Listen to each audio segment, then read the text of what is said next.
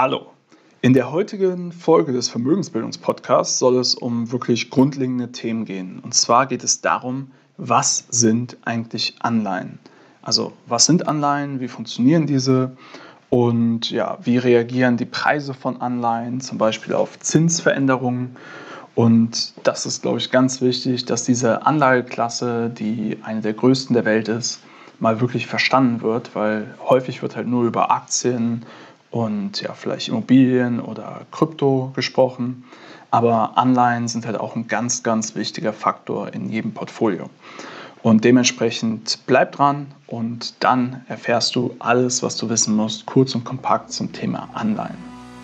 Du willst als Frau mehr aus deinem Geld machen und endlich eigenständig selbstsichere Finanzentscheidungen treffen, damit du die Freiheit hast, dein Leben so zu gestalten, wie du es dir wünschst?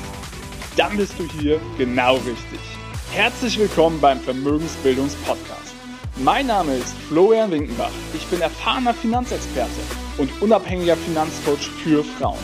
In diesem Podcast erhältst du umfangreiches Expertenwissen und viele wertvolle Tipps für das richtige Mindset, um finanziell erfolgreich zu werden, kostspielige Fehler zu vermeiden und von echten Erfahrungen direkt aus der Praxis zu profitieren. Ich wünsche dir jetzt ganz viel Spaß beim Zuhören, Lernen und Umsetzen.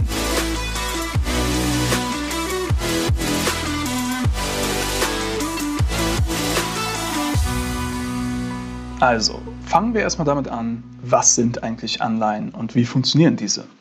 Und Anleihen sind ja sogenannte Schuldscheine. Und das bedeutet, ein Unternehmen oder ein Staat zum Beispiel begeben eine Anleihe und Investoren, zum Beispiel du oder ich, kaufen diese Anleihe. Und dadurch wird Geld in Form von ja, Fremdkapital, also Schulden, aufgenommen. Das heißt, mit dem Kauf der Anleihe leihen wir dem Herausgeber dieser Anleihe, also dem sogenannten Emittenten, Geld. Nehmen wir jetzt mal an, das Volumen dieser Anleihe beträgt hundert Euro. Dann bekommt das Unternehmen hundert Euro vom Investor zum Zeitpunkt der Ausgabe der Anleihe. Im Gegenzug erhält der Investor das Recht auf eine Verzinsung dieses Betrages sowie zusätzlich das Recht auf die Rückzahlung zum sogenannten Nennwert, also hier auch wieder die hundert Euro. Bei Ausgabe einer Anleihe wird der sogenannte Coupon, also der Zinssatz oder die Verzinsung der Anleihe, bestimmt, wenn es sich um sogenannte festverzinsliche Anleihen handelt. Ähm, Und ansonsten wird halt die Marge über dem variablen Zinssatz bestimmt. Das heißt aber, bei festverzinslichen Anleihen weiß der Gläubiger bzw. der Investor bereits zum Zeitpunkt der Investition ganz genau, wie hoch seine Rendite ausfallen wird, sofern er die Anleihe bis zur Fälligkeit, also bis zur Rückzahlung, hält und der äh, Emittent nicht insolvent wird. In unserem Beispiel wird die Anleihe im Volumen von hundert Euro für sieben Jahre begeben und zwar mit einer Verzinsung von zwei Prozent. Das bedeutet, der Emittent verpflichtet sich jedes Jahr, dir zwei Prozent Zinsen, also zwei Euro zu zahlen und das über die sieben Jahre. Und am Ende des siebten Jahres wird dann auch noch, ja, die, werden die, die zusätzlich, also die aufgenommenen hundert Euro ebenfalls zurückgezahlt, die er sich geliehen hat. Du kannst das also wie eine Art Kredit sehen, nur eben, dass es sich hier um ein Wertpapier handelt, was du auch frei an der Börse handeln kannst. Und der Investor hat den Vorteil, dass er halt von Beginn an seine Rendite über die sieben Jahre kennt und damit Planungssicherheit hat, aufgrund ja, des festen und vorher festgelegten Zinssatzes. Und deswegen werden auch Anleihen als festverzinsliche Wertpapiere bzw. Renten bezeichnet. Und es gibt viele verschiedene Formen, also auch zum Beispiel, wie eben schon erwähnt, variabel verzinste Anleihen oder welche, die entsprechend der Inflation angepasst werden, also sogenannte T I Ps. Aber wir bleiben hier mal bei der weitest, also am weitesten verbreiteten Art, den festverzinslichen Anleihen. Wenn der Investor die Anleihe bis zum Laufzeitende hält, dann ist die Rendite, die er erzielt, bei Ausgabe bekannt und liegt in diesem Fall bei zwei Prozent, weil er leiht am Anfang hundert Euro, erhält die hundert Euro zurück und erhält jedes Jahr zwei Prozent Zinsen in Form von sogenannten Coupon- oder Zinszahlung. Das größte Risiko für den Investor ist jedoch die Bonität des Emittenten, also die Kreditwürdigkeit des Emittenten. Denn die Investition ist nicht vor der Insolvenz des Emittenten geschützt. auch wenn Anleihegläubiger, also Investoren in Anleihen, ihre Ansprüche vor denen der Aktionäre geltend machen können im Fall einer Insolvenz. Und jetzt ist ganz wichtig zu verstehen, das Risiko der Anleihe hängt entscheidend mit der Bonität, also der Kreditwürdigkeit des Emittenten zusammen. Und Informationen über diese Kreditwürdigkeit kannst du von sogenannten Ratingagenturen erhalten oder du kannst sie natürlich auch selber analysieren, indem du dir bei börsennotierten Unternehmen zum Beispiel die Geschäftsberichte ähm, nimmst und entsprechend analysierst. Wichtig ist jedoch, wenn du dich auf ein Rating von einer Ratingagentur verlässt, dass dies ausdru- ausschließlich ausdrückt, wie hoch die Wahrscheinlichkeit ist, dass ein Unternehmen oder Staat innerhalb der nächsten zwölf Monate zahlungsunfähig wird. Und vielleicht erinnerst du dich, in der Finanzkrise zweitausendacht hat sich gezeigt, dass die Ratings eher immer hinterherhinken. Und es wird auch kritisch beäugt, dass die Ratingagenturen von den Emittenten bezahlt werden. Also die ähm, Personen bzw. die Unternehmen, die durch die Ratingagentur bewertet werden sollen und natürlich, die natürlich ein möglichst ähm, starkes Interesse daran haben, möglichst das beste Rating zu erhalten, die bezahlen diese Ratingagenturen. Ähm, so, das aber nur als Hintergrund zum, ja, wie kannst du die, die Risikoklasse einer Anleihe einschätzen und dass du dir dort entsprechend Ratingagenturen als Hilfestellung heranziehen kannst. Jetzt wollen wir aber auch mal schauen, wie verändert sich denn der Wert einer Anleihe über die Laufzeit? Denn der ist natürlich auch nicht immer bei hundert Euro, sondern der schwankt mit der Zeit. Und während dieser sieben Jahre in unserem Beispiel kann er halt unter oder über hundert Euro liegen und du hast dann die Möglichkeit an der Börse die Anleihe entweder zu verkaufen oder zu kaufen und dann halt zum entsprechenden Marktpreis. So, wie kommt der Wert einer Anleihe zustande?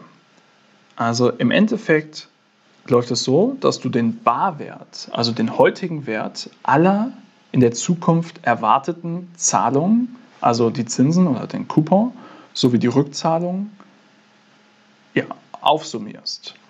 Und zwar den heutigen Barwert dieser Zahlung. Das ist ja vollkommen logisch, denn Geld, was dir heute zur Verfügung steht, ist mehr wert als Geld, was du erst in drei oder sieben Jahren hast, da du es ja anlegen kannst und damit Geld verdienen kannst. Und dementsprechend, wenn die, die Zahlungen, die du zu erwarten hast, in der Zukunft liegen, ist ähm, ja, das Geld, musst du dieses Geld abdiskontieren. Also um den heutigen Wert zu ermitteln, gehst du also genau andersherum vor und sagst, wie viel sind die zukünftigen Zahlungen heute wert. Um das zu tun, werden die Zahlungsströme diskontiert, also abgezinst mit einem entsprechenden Zinssatz, dem sogenannten risikolosen Zinssatz für die entsprechende Laufzeit oder auch der risikolose Marktzinssatz. In der Praxis könnte man zum Beispiel einen Zinssatz auf ja, U S oder deutsche Staatsanleihen nehmen, weil diese einfach zu den sichersten auf der ganzen Welt gehören. Und ähm, wenn du jetzt zum Beispiel eine Unternehmensanleihe hast und die zahlt dir, wie gesagt, zwei Prozent Zinsen und du hast dann eine Staatsanleihe auf, vom deutschen Staat über die sieben Jahre, wo du vielleicht noch ein halbes Prozent Zinsen bekommst, ich glaube mittlerweile noch nicht mal mehr, ähm, dann ist jetzt die Frage, ähm, du kannst durch die Zinszahlung und durch die Endfälligkeit, also den, die Rückzahlung der Anleihe mit dem entsprechenden Zinssatz, den Barwert ausrechnen. Wenn jetzt der risikolose Marktzins steigt, dann fällt der Kurs der Anleihe. Warum? Naja, du, im Endeffekt stehen dem Anleger ja weiterhin dieselben fest vereinbarten Zahlungen zu, also die zwei Prozent Zinsen jedes Jahr und die Rückzahlung von hundert Euro. Jedoch ändert sich der Barwert dieser Zahlung, weil wenn wir die zwei Euro Zinsen durch einen höheren Zinssatz teilen, also sprich, weil der risikolose Marktzins gestiegen ist, um entsprechend den Barwert zu ermitteln, dann fällt dieser geringer aus.